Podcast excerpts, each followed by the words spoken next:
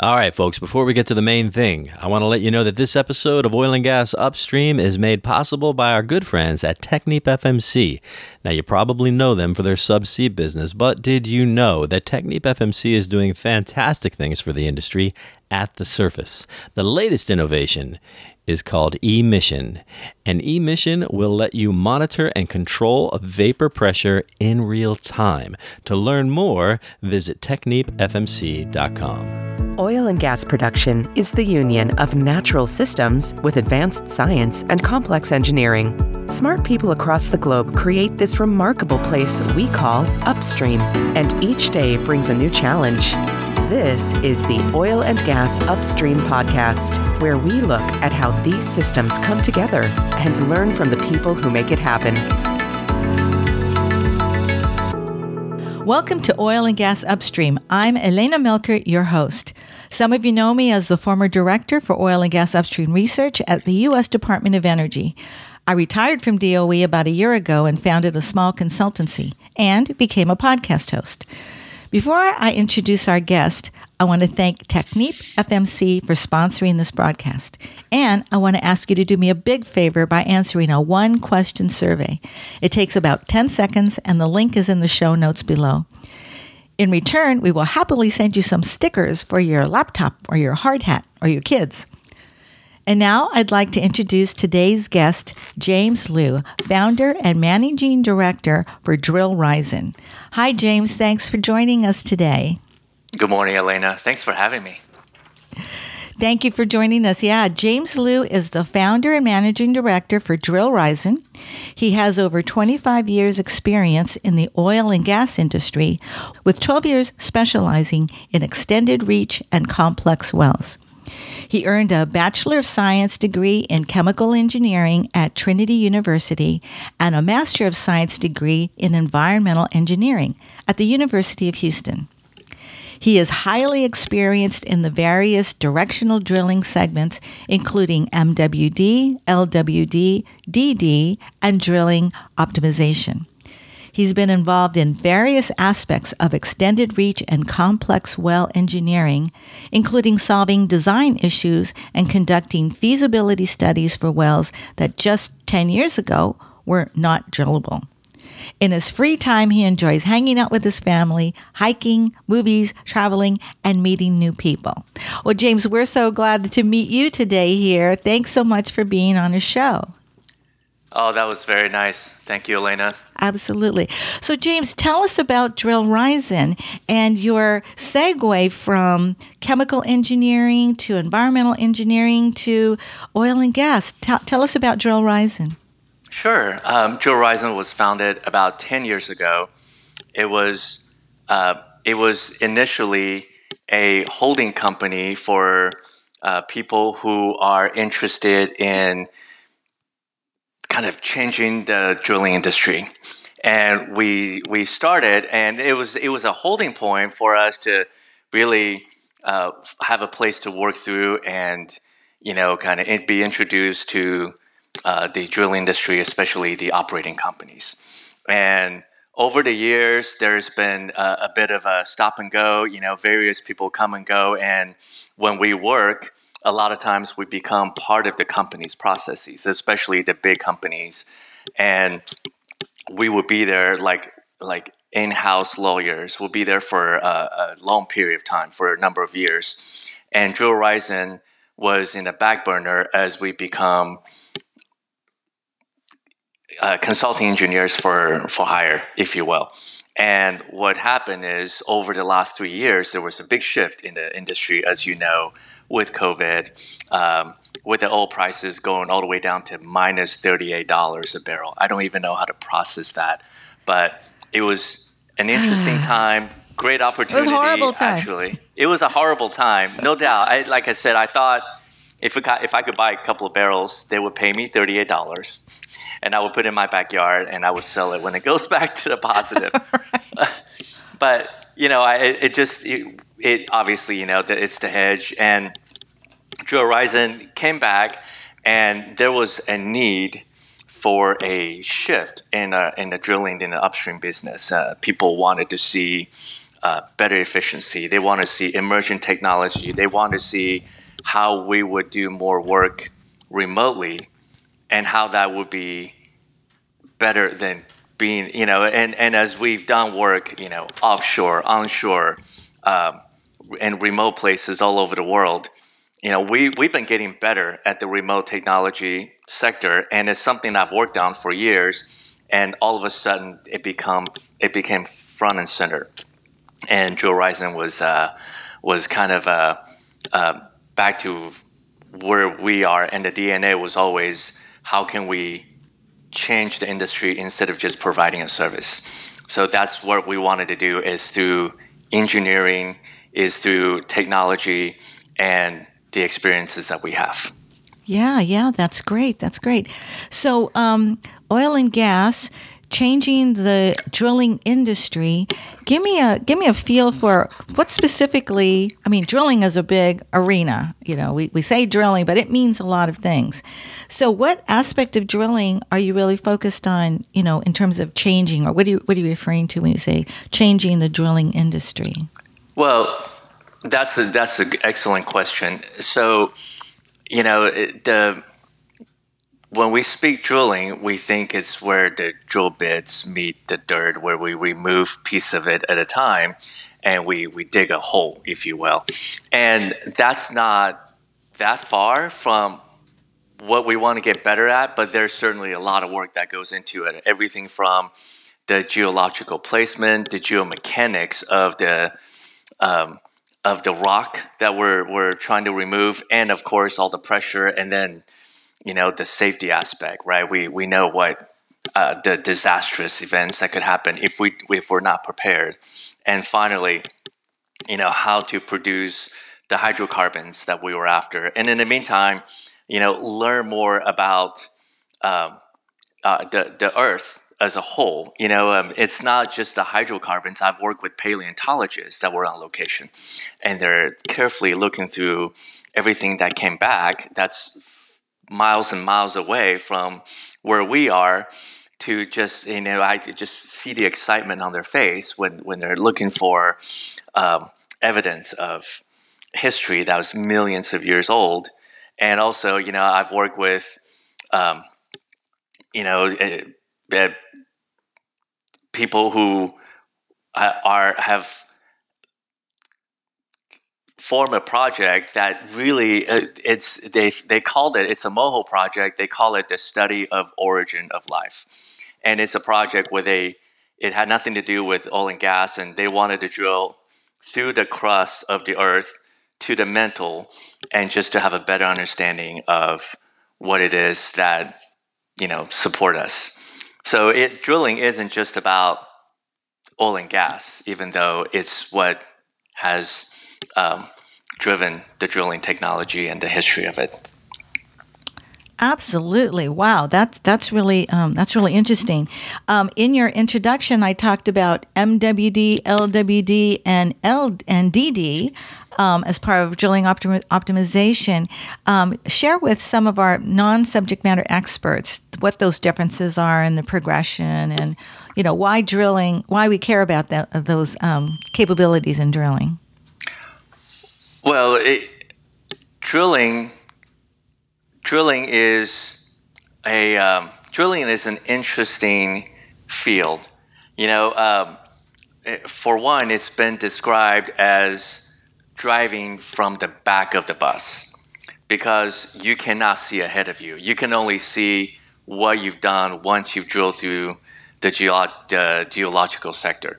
So, you know, the technology has gotten better with the seismic, with uh, all the sensors that we have, with the sonic. Uh, but really, the holy grail is to see ahead of where you're drilling. Otherwise, everything is fairly approximated.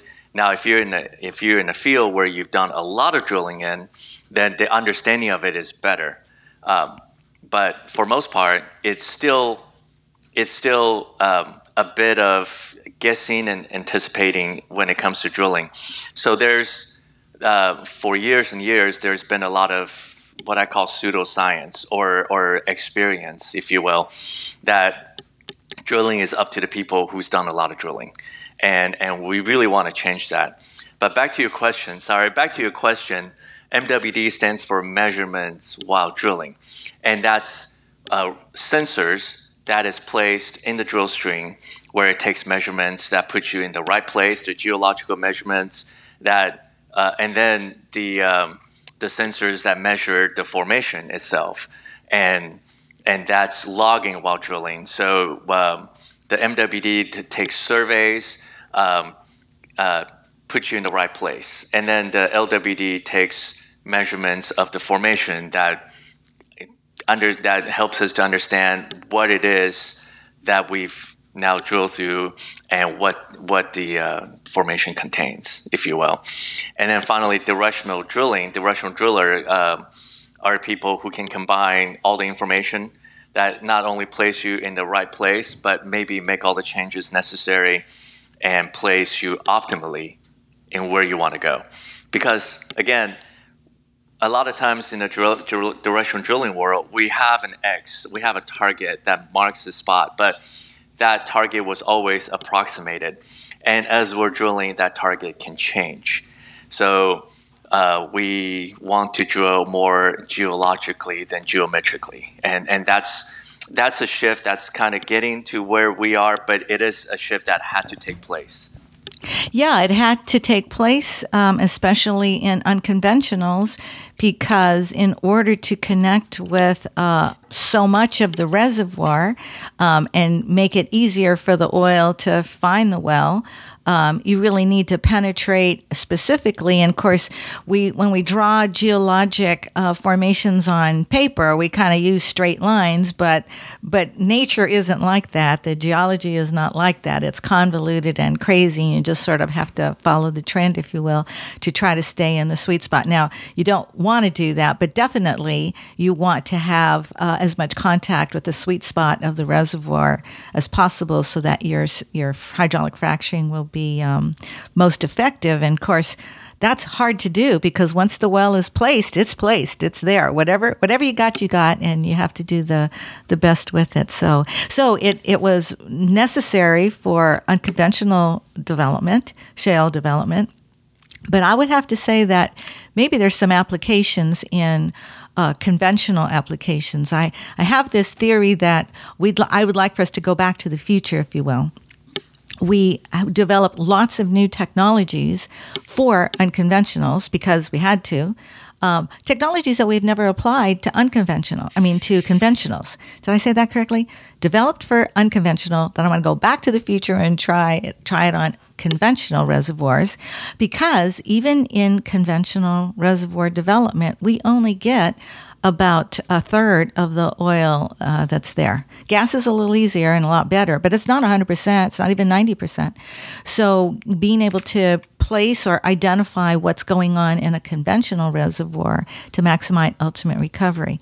And then that creates void space for storage for carbon storage as a solution. So, so anyway, I'm sorry. This is your interview, not my. no, no, no, and, and that's a that's an excellent point. You know, we we we say it's unconventional, but the the development has been so huge. I would say there's probably more drilling, especially on U.S. land, that's now unconventional than say it's the conventional where where it's older, where we try to hit a reservoir instead of making the entire field our reservoir. So it's really unconventional, still the right name for it, since we're doing way more of that now. Yeah, yeah. And and um, it, it is. There's been you know people move fast, um, and there's been technology developed, but um, there's more things that we do need to do for unconventional play versus conventional. And the things we learn can certainly apply. Um, how to, for example, how to stay in the zone, how to get further out, how to maximize our wellbore placements. Uh, there's been a lot of there's been a lot of things that, that we've developed. So that that's a that's an excellent point. Um, and, and and it shouldn't when it comes to pure drilling. Now the the difference, the main difference, obviously, is in production. But when it comes to pure drilling, the science doesn't change. We still need to understand the stress of the earth and how to um, make the entire drilling process safer and more productive, more optimized. Uh, so the, the drilling science applies to most of your drilling, whether it's horizontal, whether, whether it's slanted. Uh, the science is the science doesn't change, but the application does.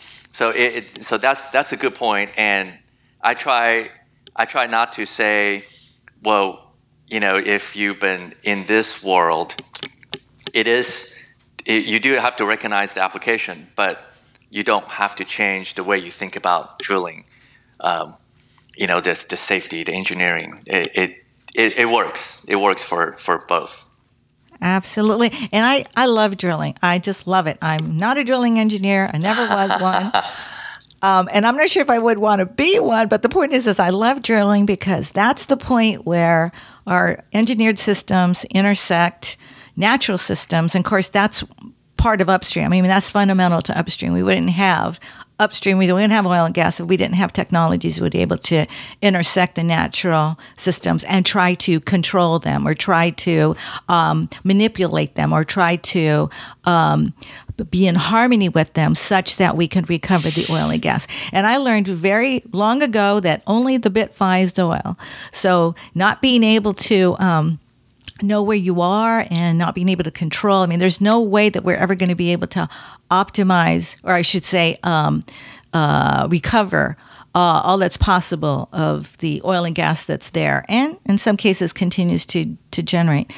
Um, we're not going to be able to do that uh, unless we have the technologies that help us uh, deal with that tortuous path that the oil uh, oil must flow through. And so we've got some technologies like um, hydraulic fracturing um, but also, as you said, we can't see ahead of the bit, and that's where we need to be in order to optimize. Um, you know, production, which is the whole point of being there. I mean, energy, oil and gas is fundamental to energy security, national security, economic security. I mean, we have to have it, and we're going to be there for some time.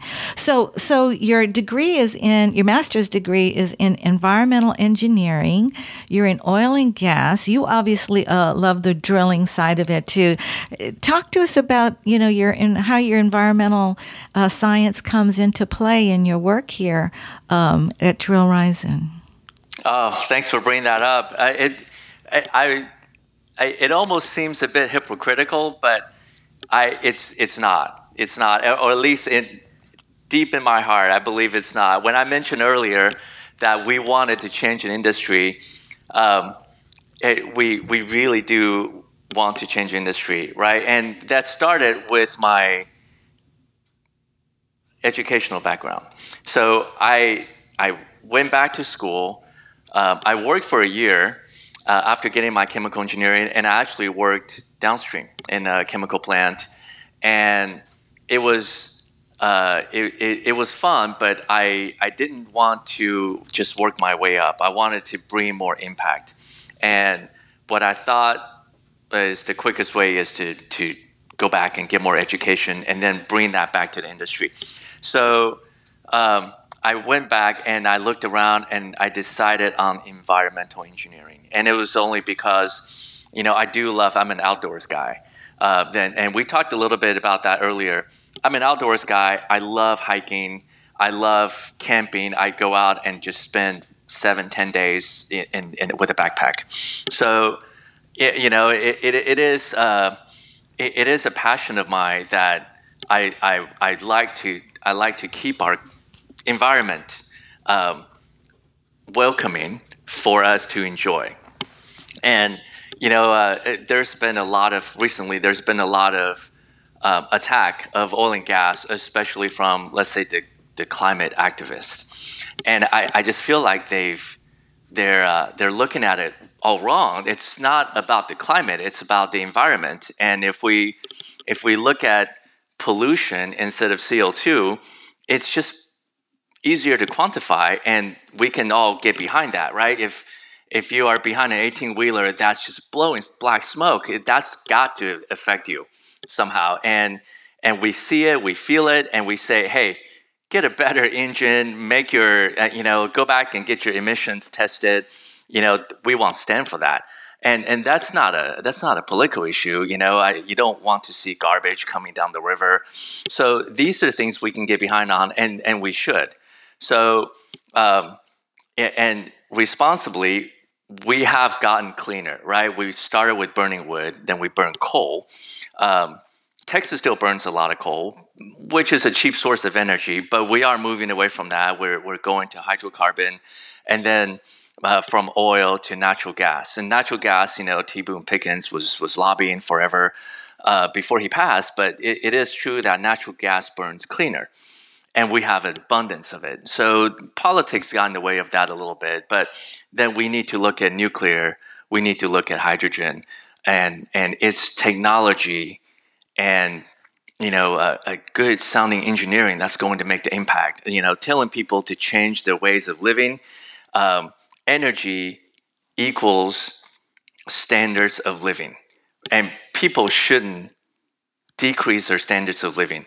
And now, if you look at the second and third world country, they're just trying to feed themselves. You definitely cannot tell them to not go after energy. So it is a way of life and if we understand that, we can then work together. So it, it, it's a passionate of mine to be better at what we are doing on the drilling side, on the production side, as an environmental engineer and as a, a, a petroleum engineer, if you will, a drilling engineer, that I absolutely think we should have good harmony between the two and not be at odds. And and it kind of it kind of hurts me that we're not even talking about the relevant things that's going to make the impact. You know, so um, I, I'm I may be going on a tangent, but uh, you know, over COVID, um, people had to stay home.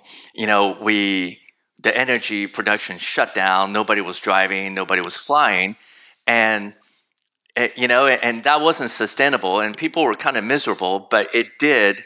It was an opportunity for companies to go, "Hey, what is the emerging technology that we can um, let's take a step back and what we can use. So there are companies that are asking now, how can we do more work remotely? And those are good questions.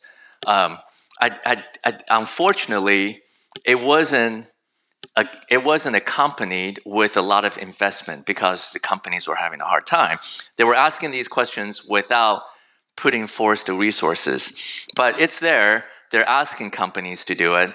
If we can provide better resources of getting better production, doing more work, doing more work remotely, and being more responsible with it. You know, and and that's that's where we need to be. Uh, I've known a company in Australia that spent a billion dollars trying to make this well work, and a year and a half later, they, they never could drill it. And it, it, I mean, I was calling them. I said, please let us, let us help you. Um, they, they didn't, you know, and, and they didn't want the help.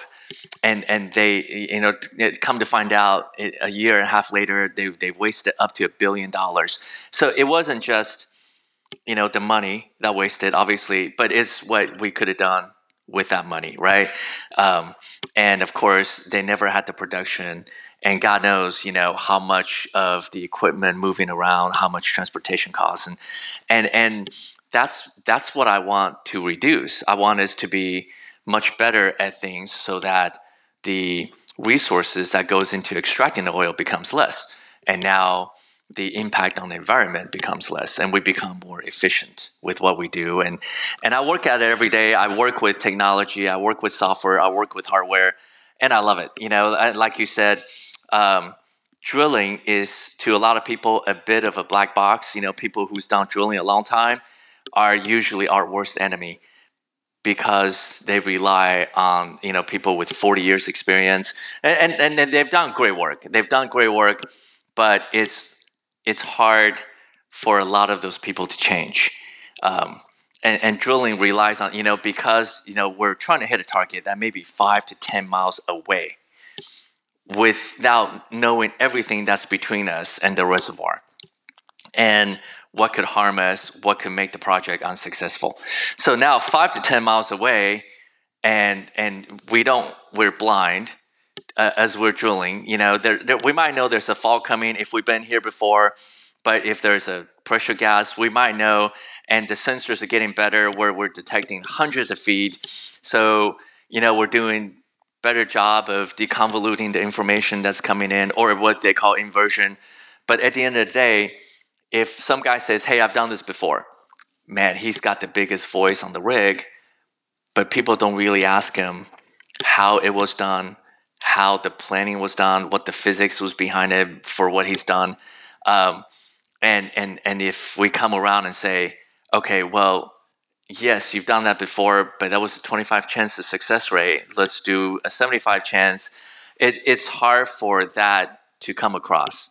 So, so we're fighting it. You know, it's um, it, it people people do want that, but at the same time, when an important 20 million dollar project is on the line, you do want people who's done this before versus people who want to make the changes. So when we talk about making changes, when we talk about optimization, um, it's it sounds good.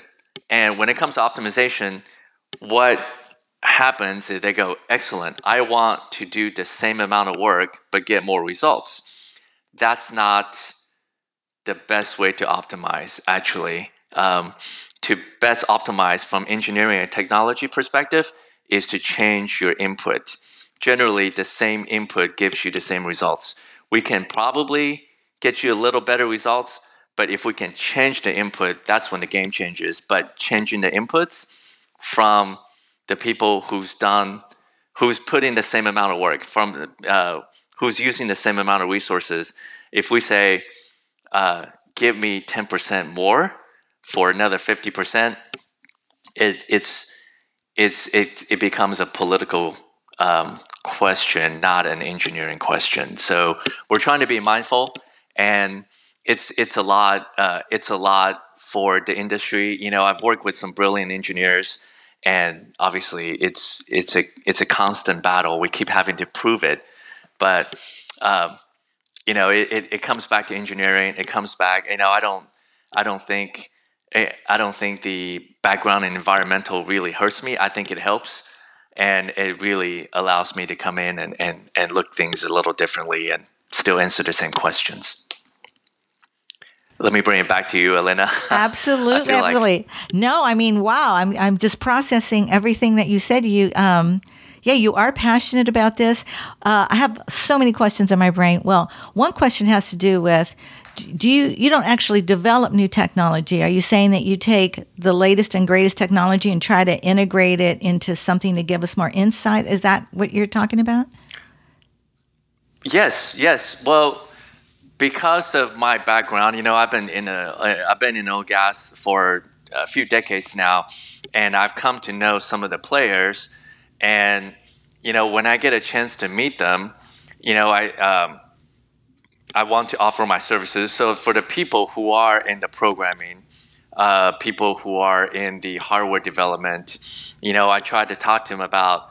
I understand that you're getting a lot of uh, you're getting a lot of inputs as to which direction you think this should go, and I want you to kind of make all that a little quieter and really focus on what actually will bring the most impact. So um, I've worked with uh, drilling contractors on, um, and I've worked with uh, software developers on various uh, tools, if you will, to to bring back into the uh, industry um, to help them to help us do a better job of uh, you know understand drilling. And you know, and, and every day, I mean, it's exciting time, right? Every day there's more. Uh, sometimes there's too much you know, obviously the latest and the greatest is all these AI tools that's coming on board. And everybody's really excited. And AI has got this amazing capability of just absorbing a lot of information and then sift through and try to give you the best application for your use. But in our industry, um, it's almost a little scary where they said, okay, if we do all this data, what they call big data analysis, you know, and we can understand what worked the best. And and and then there's a group of us that will say, whoa, whoa, whoa, data is great, but you really got to go back to the engineering and the physics. Um, do projection, do model, do deterministic work, and not probabilistic work like you know hey for the last 100 years if we've done it this way it always yielded the best results. Okay. But for the next 10 years we really want to be twice as good as what we've been at the best results. And we really should just understand why what why that works versus what's worked the best. So there's a two different approach, and some of this big data analysis take away from the engineering instead of helping us. Not saying that the big data analysis may open our eyes to, to things, but um, I think it's making people a little lazier on the engineering side, and, and that concerns us.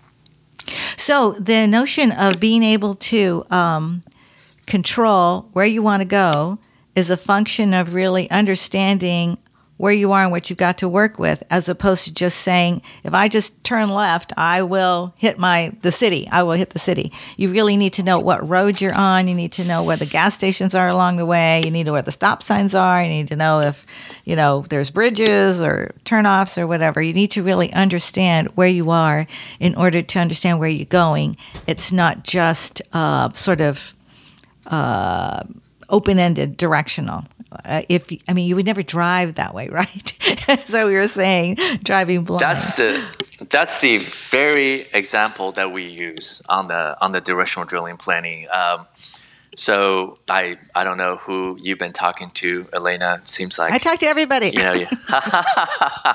no, that's that's excellent. And not only that, so if I was to drive your house, I wouldn't find your house as 45 degrees due northeast from me and just try to go that direction. I want to know what the the super highway is between yours and mine, and I might that might take me in the opposite direction for five minutes, but then I can get on the highway and then stay on the highway for the longest time before I turn off to get to your house. And that's very much how we want to approach directional drilling. And forever and ever, you know, if we look at a reservoir, um, people want to draw a straight line to the reservoir. And now we say, okay, we understand. And, and, and wouldn't you know, a lot of times that's, that happens to be around 45 degrees, let's just say 45, 55, 35. And that's actually the worst way to drill. You never want to stay at 45 degrees. It's the, it's the hardest on your torque, it's the slowest even though it's the shortest path, it's actually not the quickest. And so, what you want to do is drill, for example, in a direction that's the safest. Find a layer of rock that's your superhighway. Stay in that rock as long as you can, and then make the changes to hit your reservoir. And and that's that that is but that involves getting so the drillers don't like to talk to geologists. They just don't speak the same language. And so you have to get your geological people your geomechanics geophysics and then they say okay which what is the safest route to take? Or what is the fastest route to take? Where is my superhighway? And let's stay in that lane for as long as we can. And that's your safest not only is that your safest and is your fastest. And and it's the simple, it's simply just draw your line a little differently, is now, you know, your your your best course to optimize before we even start looking at technology, right? So, you know, a, a, lot of companies will go to a directional drilling company and say, hey, I want you to help me with the well plan. Well, directional companies aren't really talking to their geomechanics people. So, the directional company will say, okay, in order for our tools to get there, uh, we just need to make sure we don't build a curve that's too big. We don't, you know, have too many tortuous paths. And, you know, this is probably the best way to get there. And then they'll take that and give it to the geomechanics people and say, will this work? When the, the flow should be the other way around. The flow should be, let's go to the geomechanics and geological people and say, how should I drill this well? They'll have great insights they don't understand the engineering aspect, but that's okay. They'll have great insights on the safest and the fastest way to get there. Then we take the engineers and say, okay, make this happen given the constraints. And, and I think just that little bit of change, which, you know, um, and, and Elena and I didn't kind of, uh, we didn't start this conversation this way, but it's a perfect lead in. So it's looking at a map to understand how you need to drive there. And the uh, the drilling industry aren't looking at maps that well. So so we go back to engineering, we go back to then technology, and finally we go back to uh, the experience that you've had with it. And and I think a lot of that is uh, has been flipped for for a very long time. Yeah, yeah. Well, just to just to be fair, you know, I've been in the business for 40 years plus, and I started boots in the field in Bakersfield, and I was a reservoir. I started as a production engineer, and then I was a reservoir engineer, and that's the classic conversation to try to facilitate a dialogue between the drilling engineer Yeah. and the geologist It's on the team. Yeah. and oh my God, it's because their their perspective, their point of view, and their sense of time is so different. Geologists think in you know billions of years, and uh, and drilling engineers think in rig time. And so the the reality is that it's it is hard for them too. But that's where the that's where the success path is is to the extent that drillers can think like geologists and geologists can think like drilling engineers and kind of optimize that I want to say relationship because it's about in the moment conversation dialogue and what what do you know and what are we now learning and what do, what's my next move? All while you're drilling right? That that would be very very difficult. So so no I've thought about the I told you I love drilling um, and as a reservoir engineer uh, uh, increasing ultimate recovery is kind of what the goal is maximizing um, that return. And so, uh, thinking through the reservoir, not as a geologist and not as a drilling engineer, but as an engineer, you've got a you've got a goal, you've got a target, you have an opportunity, you have a resources resource. How do you maximize that? And it's not a straight path, and, and we don't know everything. Otherwise, you know, we wouldn't need anybody else, right? I mean, everybody could just pick up a drill a, a drilling rig and, and start drilling. So that's the classic um, the classic challenge and uh, and why we and why we have research. And so the notion of uh, wanting to make changes and advances, uh, using new technology, um, changing the way that we approach things. That's why it's so hard to change because there are so many moving parts.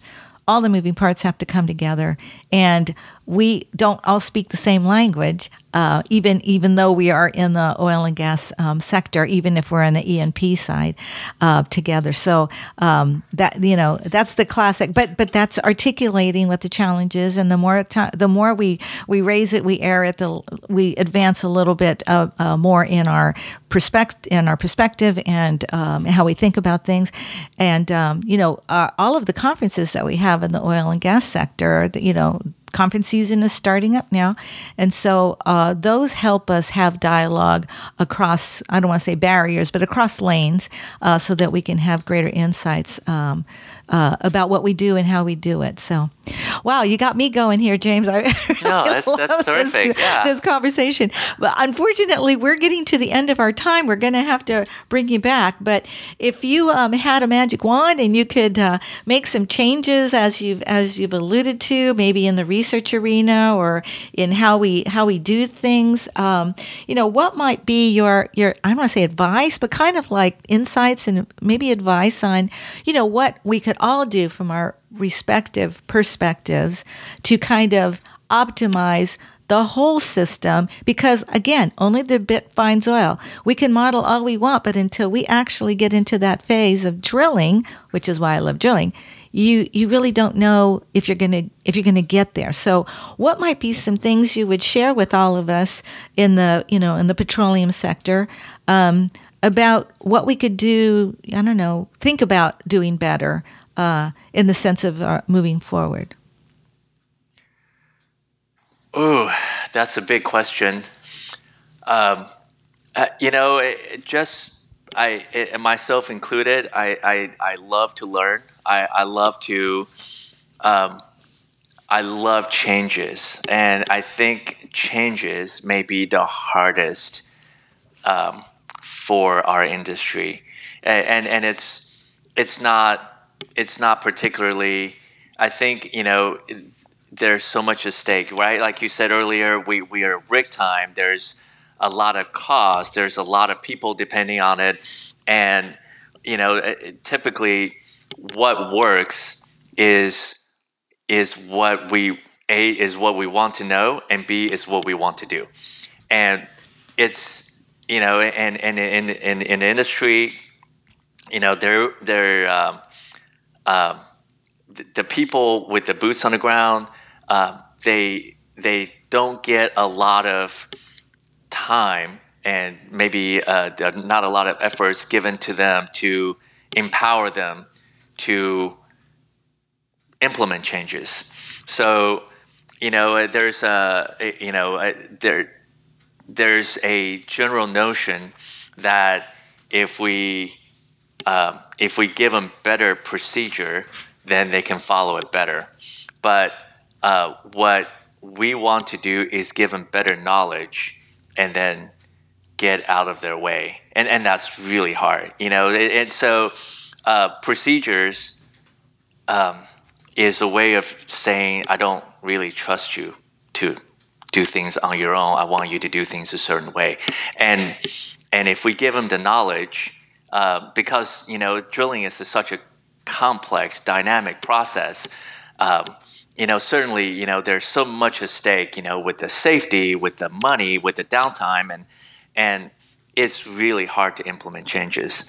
So, you know, my my plea, not really advice, is to um, actually try to implement changes the way we try to implement safety.